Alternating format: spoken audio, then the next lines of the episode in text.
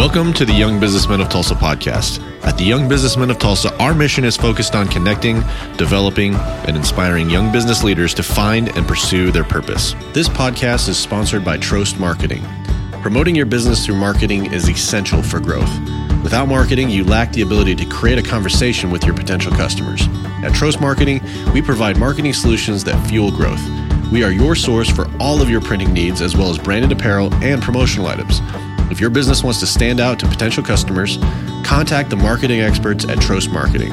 Visit us at trostmarketing.com or call us at 866 492 7820. Hello, young business leaders. I'm your host, Evan Uitaki, and I'm excited to share this week's episode with you. Today, we get to tune into a bonus podcast from our monthly luncheon featuring Kevin Hern. Kevin has over 25 years' experience of investing in unique business concepts and has extensive experience in strategic planning, franchising, publishing, real estate development, social media data monitoring, optimizing operational efficiency, large scale franchise economic negotiations, and startup evaluations. Kevin also has been involved in the McDonald's franchise system for over 30 years and currently has the franchise for 10 McDonald's restaurants that employ over 400 people in the Tulsa, Oklahoma area. Let's hear from Kevin and listen to his message to young businessmen. Well, I said I would. I don't know where I'm going to sit that. There you go. Thanks, Dan. Thanks, Matt. I appreciate it. Uh, as most people, the allergies are kind of tough this time of year, so pardon me if I get a drink every once in a while. Before I get started, though, I want to say thanks for giving me the opportunity to come speak today.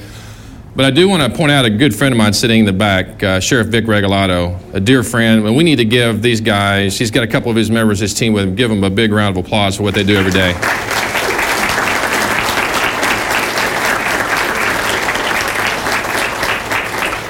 If we go ahead and pop that first slide up there, it'd be great. It worked perfectly. I think there's a song called Anticipation. I would sing it for you, but you all would leave. So while that's coming up there, um, let me go ahead and just tell you a little bit about myself. And this will be on the first slide. Well, oh, getting closer. Oh, there I am. So that's me, obviously. And so if you could go ahead and hit that next thing right there. So, Christian businessman, husband, father, entrepreneur, job creator, counselor, coach, listener, helper, problem solver, and the one I really have on the front of my desk, head excuse eliminator, risk taker, and hard worker. But the one I like to say all the time to my folks, still a believer in the American dream. And I want you all to think about that because our president just talked about that just a few minutes ago before we walked in here. So if you had heard, if you heard what he said to his cabinet members for his first cabinet meeting, was I want to make sure the American dream is alive and well for all the citizens in this country, and that started with the election last year. My wife Tammy and I have three children and recently became grandparents about three weeks ago on May 21st. And, you know, I've had the opportunity to be involved in many, many businesses of different types, different industries. As Matt mentioned, been at McDonald's for 30 plus years. Started out uh, that in the beginning back as a manager trainee in the franchisee program. Spent uh, the last 20 years, since January 17, 1997, as a franchisee, signing both sides of the paycheck. I've owned 18 restaurants in Northeast Oklahoma, and as Matt mentioned, recently downsized to 10 so that I could do other things later in life. Over 400 employees, so I've had to deal with the impact of Obamacare and the ever changing tax policy and the immigration laws and the ever changing labor laws. And decided also to get a, involved in a less regulated industry, something called banking. That's a joke.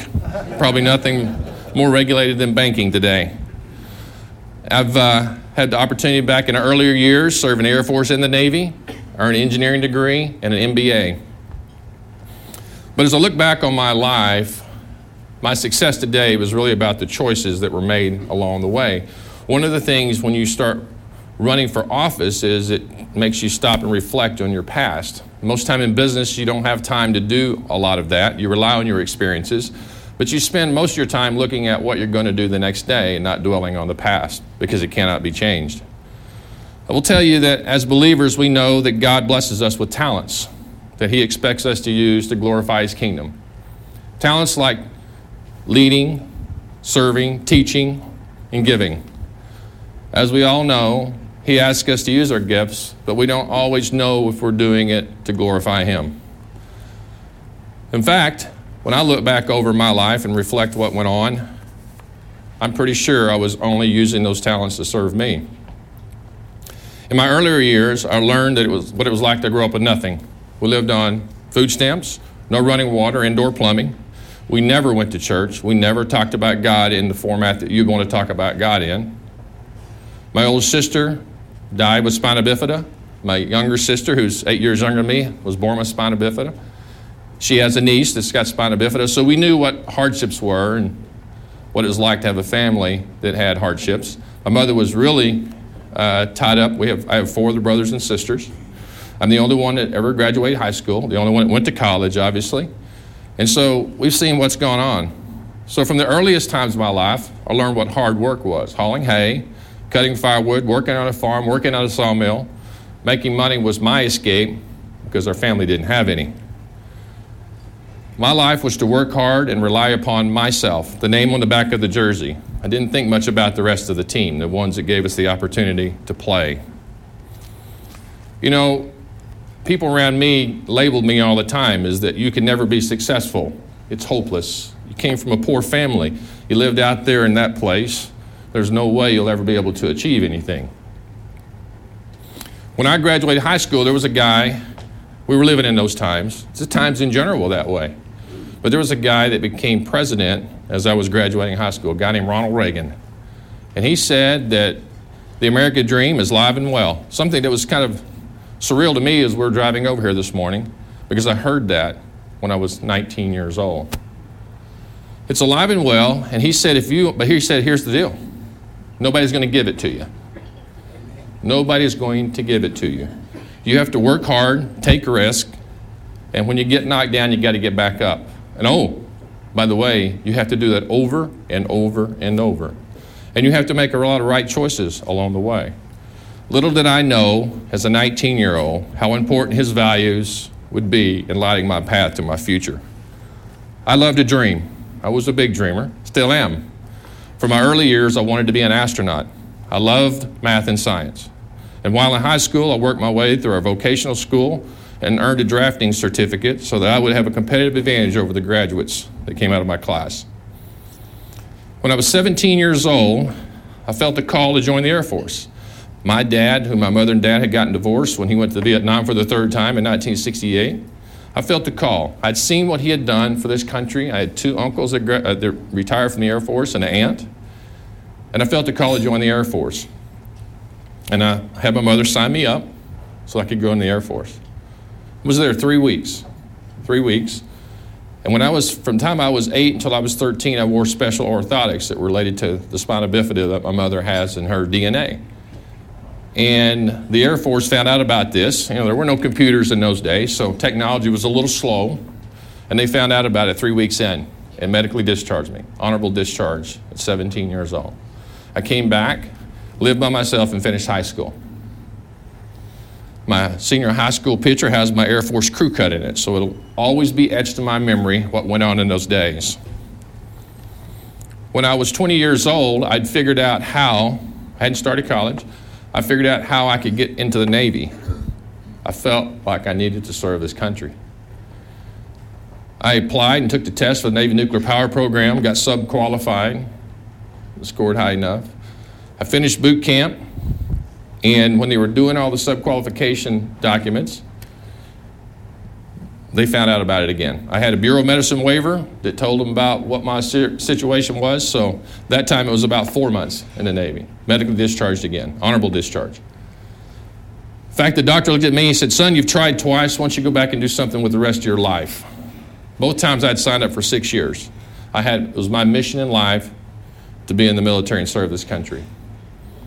I went back, to Arkansas, got an engineering degree, and was very fortunate enough to get an opportunity to um, get an aerospace engineering job with Rockwell International in Georgia. I got accepted into the Georgia Tech Astronautical Engineering program to work on a PhD program. About two weeks after I was hired, the Space Shuttle Challenger blew up and ended the industry that we knew at that time. It was going gangbusters. Everybody started consolidating, laying off people. And at the end of 1986, early 87, me as a junior engineer was let go. And so, once again, careers had changed, things had changed, got knocked down.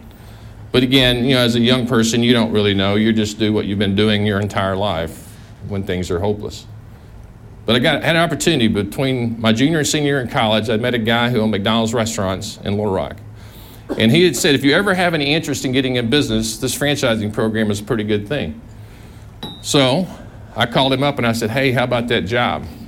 And uh, we filled out the paperwork and I got started.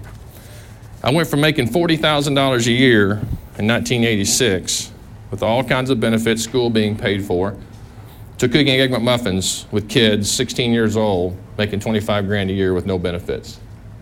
It was a pretty humbling experience for a guy like me a guy who was, you know, had done so much in a short period of time with all the struggles that I'd had.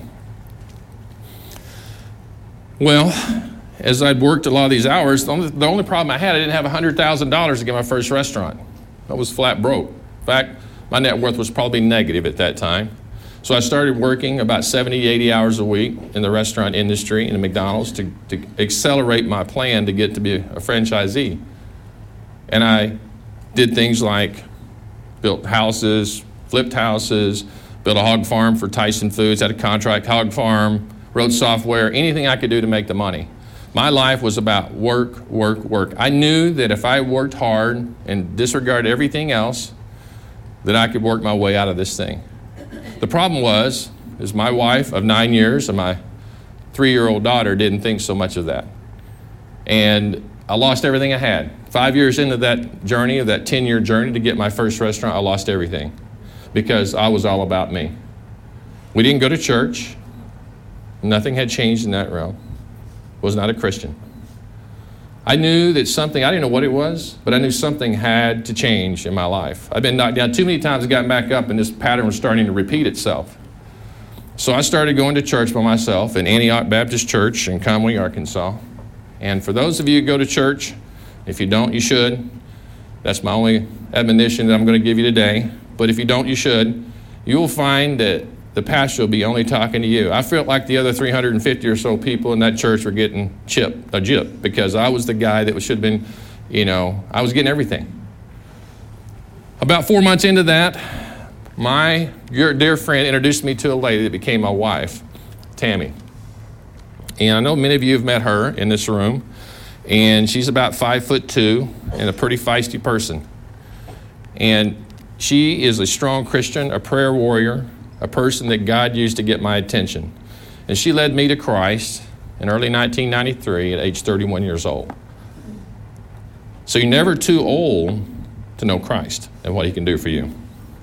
I will tell you, as I mentioned earlier, it's about choices and decisions. It's the greatest decision, decision I ever made in my life, regardless of what happens going forward. My priorities changed from work, work, work to God, family, and work. We got married a year later. We worked hard together. And in only five years, we saved the money that I've been trying so desperately to save. We purchased our first restaurant in North Little Rock, Arkansas in 1997, January 17th, a little over 20 years ago. Both of us, coming from very, very poor backgrounds, had achieved a ton together. Two years later, we sold that restaurant and we moved to Muskogee and we bought two restaurants there. It's probably the most humbling thing since that point in time that ever happened because after we bought that, those two restaurants, we were a long ways from anybody we knew and we were having to depend on people we didn't know. A year later, we built another restaurant, so we had three by the middle of 2000. And then about a year later, the world turned upside down, upside down again.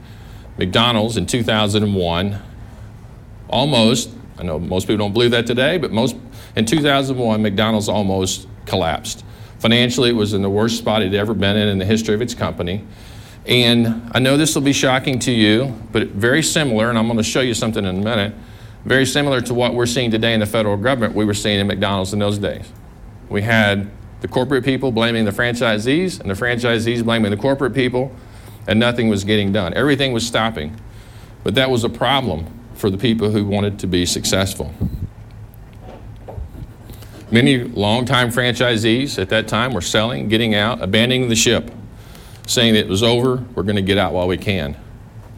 But being the guy that I had been and was, saw an opportunity and started buying restaurants and building restaurants. I bought restaurants for pennies on the dollar to the value they were three years earlier. I looked at it as just another chapter in life where people had lost hope and there were opportunities. So within 36 months, we went from three restaurants to 12 and hired a ton of people. I wanted to be part of the solution, not part of the problem. And in 2003, I joined our National Leadership Council. It's a membership of about 30 franchisees that we're going to work to help get this ship righted. Could you bring up that next slide? So, just go ahead and, yes, just two right there, stop right there. So, if you look at the structure of the federal government, the federal government doesn't exist without us in the states and the states themselves. We have this thing called the Constitution that we're sworn to uphold against all enemies, foreign and domestic. Go ahead, one more time. If you look at McDonald's, ironically, McDonald's Cor- Corporation doesn't exist without the franchisees and all the restaurants in the country and around the world. And we have a thing called the franchise document. What McDonald's franchisees learned a long time ago is that if they didn't have a representation of their voice, because we're all independent small business people, we have no voice in and of ourselves. So, unlike the representatives that in the office I'm running for, where you actually get paid to do the job, these representatives for McDonald's franchisees is a volunteer job. And you still have to run and meet the standards of your business back home, but it's a way to pay it forward for all the opportunities that this brand is giving us. So there were 30 of us. It actually started about four years before I got, I'd gotten on there. It was really more of a, just a leadership group. And I had the opportunity in 2006 to start a group, after being on for a couple years, start a group that was really about, it's called the National Franchising Team. It was about knowing every ounce and every inch of that franchise agreement, making sure that McDonald's wasn't violating that in the franchising to the franchisees and vice versa. They were all respecting the document that kept us together. And so I did that for eight years, traveling the country, and in five years, the, the past five years, served as the chief financial officer for all the McDonald's franchisees in the United States.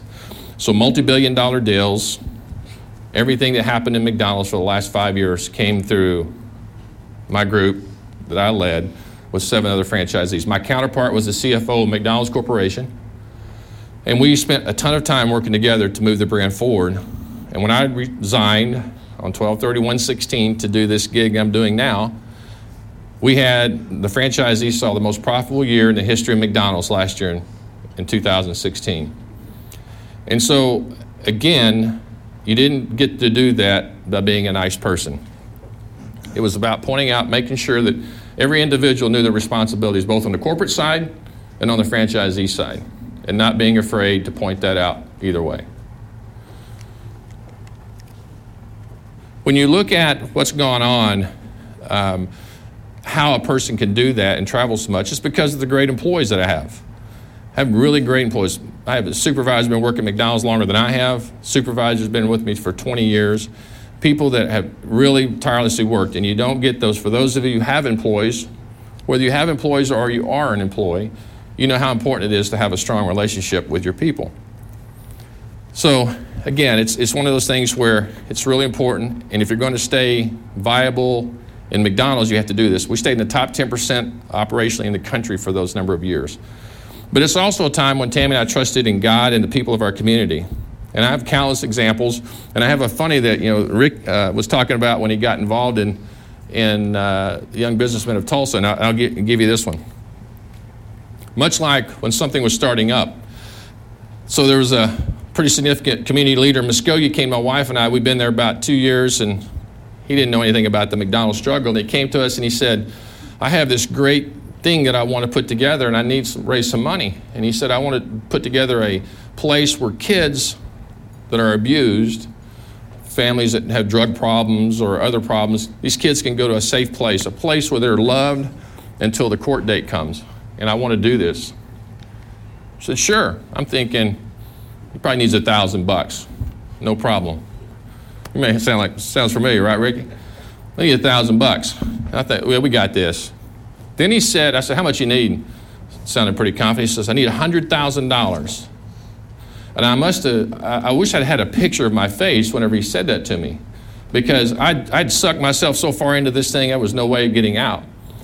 So I went back and told my wife, I said, you know, I've got a problem. This guy's a prominent leader in town. He has no idea what's going on in the McDonald's world. And I've just sold the farm to commit to him to help him out in this. We prayed about it. We gave the $100,000, and that organization is still alive and well today in Muskogee doing what it did. So I will tell you, God is good. There's, there's a million verses in the Bible that talk about what you should do. But Luke 12 48 says to you, Too much is given, much is expected. And who is given more, even more is expected. And we've been very blessed. I will tell you this Muskogee has been the greatest place. I know Muskogee gets a rough beat, but it's been the greatest place in the world for us to learn how to, you know, to give to a community, give to people, and help us to learn how to, to receive that. McDonald's touches so many lives in our communities uh, customers, employers, suppliers, and charities. We are small businessmen and women who have all worked our way up the same way. Regardless of how you get into this, who you are in this business, whether you're a son or a daughter or spouse of a franchisee, you all have to go through the same training. Nobody gets the keys. But you know, I think with that, it also makes you respect the process and respect who you are, and respect the people around you, and that nothing is free. You have real skin in the game. But I'll tell you, it's been worth it. I've learned so much that was never taught when I got my MBA. I want to share a few interesting facts about McDonald's that kind of break this up a little bit. So if you want to pop that next slide there. So there's some things you may or may not know about McDonald's, but I think it's always important because you see them on the street corner, but you wonder about them. So remember, it started with one in 1955. So these would be the real facts for those of you who've seen the founder. Um, over 37, almost 37,000 locations, 100 million people served daily. I hate to read from slides, but you can see that. Next slide. When I got in McDonald's 30 years ago, McDonald's was claim to fame was it was larger than the next four competitors combined. And it's about the same way today, it's just different competitors have changed. But $124 billion market cap, listed on the, on the Dow Jones Industrial. Uh, next slide. So these are kind of how things are, the owner, ownership types of restaurants. This is as of 123116, conventionally franchised. So this is United States and around the world. McOpCo is the company-owned restaurants around the world, developed, licensed. Those are where they do, uh, like countries go in and countries will do them with those folks. The joint ventures are really, what most people don't know, and like in uh, Turkey and Jordan, the partnership with McDonald's, there's a 50 50 partnership. Their partner, McDonald's partner, is usually the king or the emir or somebody like that in that country. It's a son or daughter of them because they're the only ones that will allow a Western country, a company, to come in and do business with them. So that's their partners. Uh, next slide. Uh, system-wide sales, 85 billion. About 75 billion done by the franchise restaurants, 10 billion by the corporate restaurants. Uh, next slide. So these are different structures. So you can keep going through there. And different, stru- keep going through there. Let's keep going. Way you drive, sales, same as any business. This may be a slide regardless of what business you're in. Uh, next slide.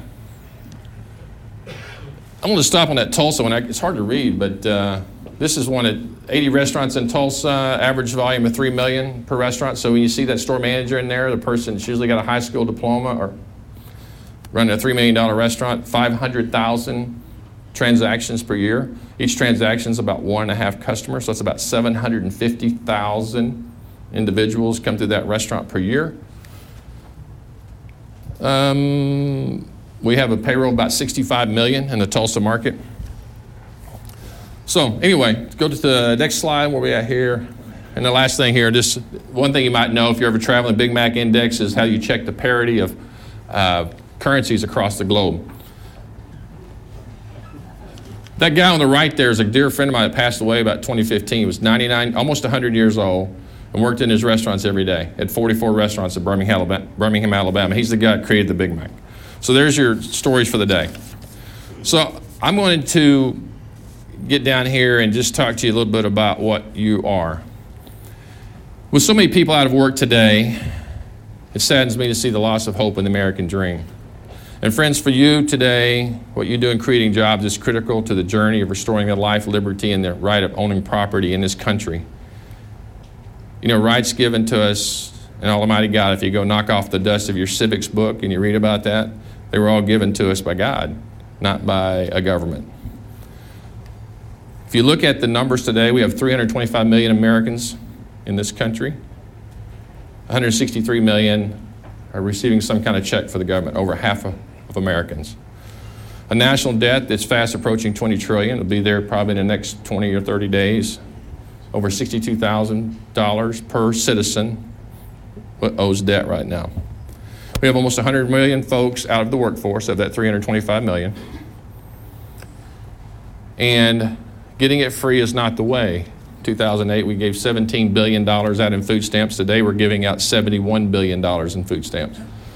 So, while it may be better for us as individually, as a country, we're in dire shape. And if here's the one that really hits home for you.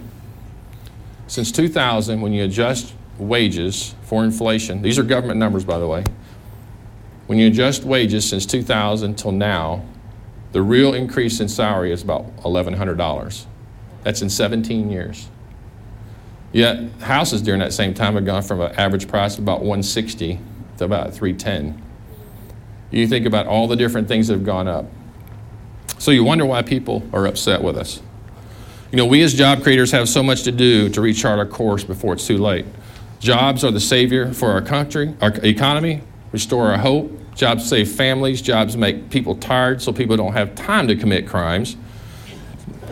The sheriff, well, the sheriff, is, I don't know if he heard that one, but they need a job, Sheriff.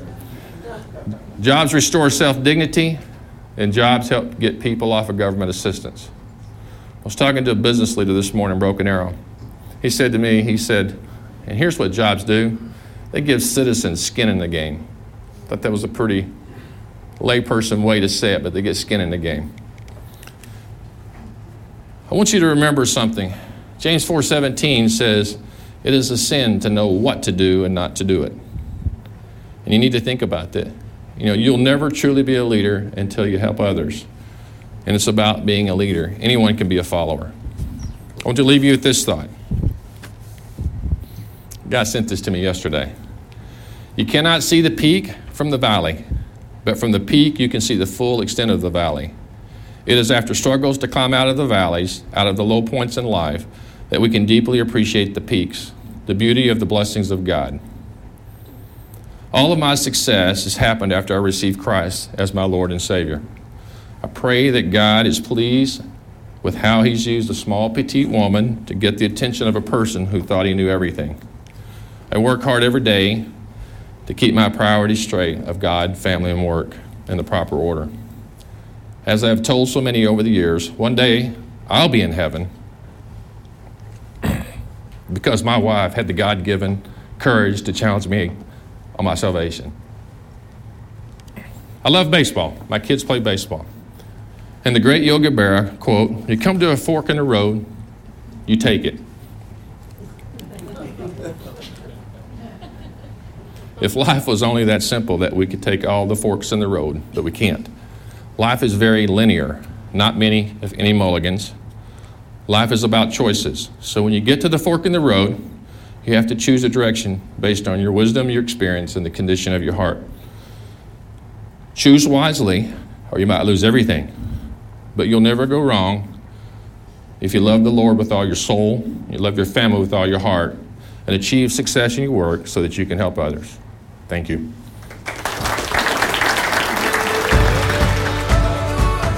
I hope you've enjoyed this month's message. If you live in the Tulsa area, be sure to join us next month for a free lunch and another great speaker. We meet on the second Monday of every month at Tiamos at 61st and Sheridan at 11:40 a.m. For more information about the Young Businessmen of Tulsa, visit www.ybtok.com. At the Young Businessmen of Tulsa, we are building leaders for a lifetime.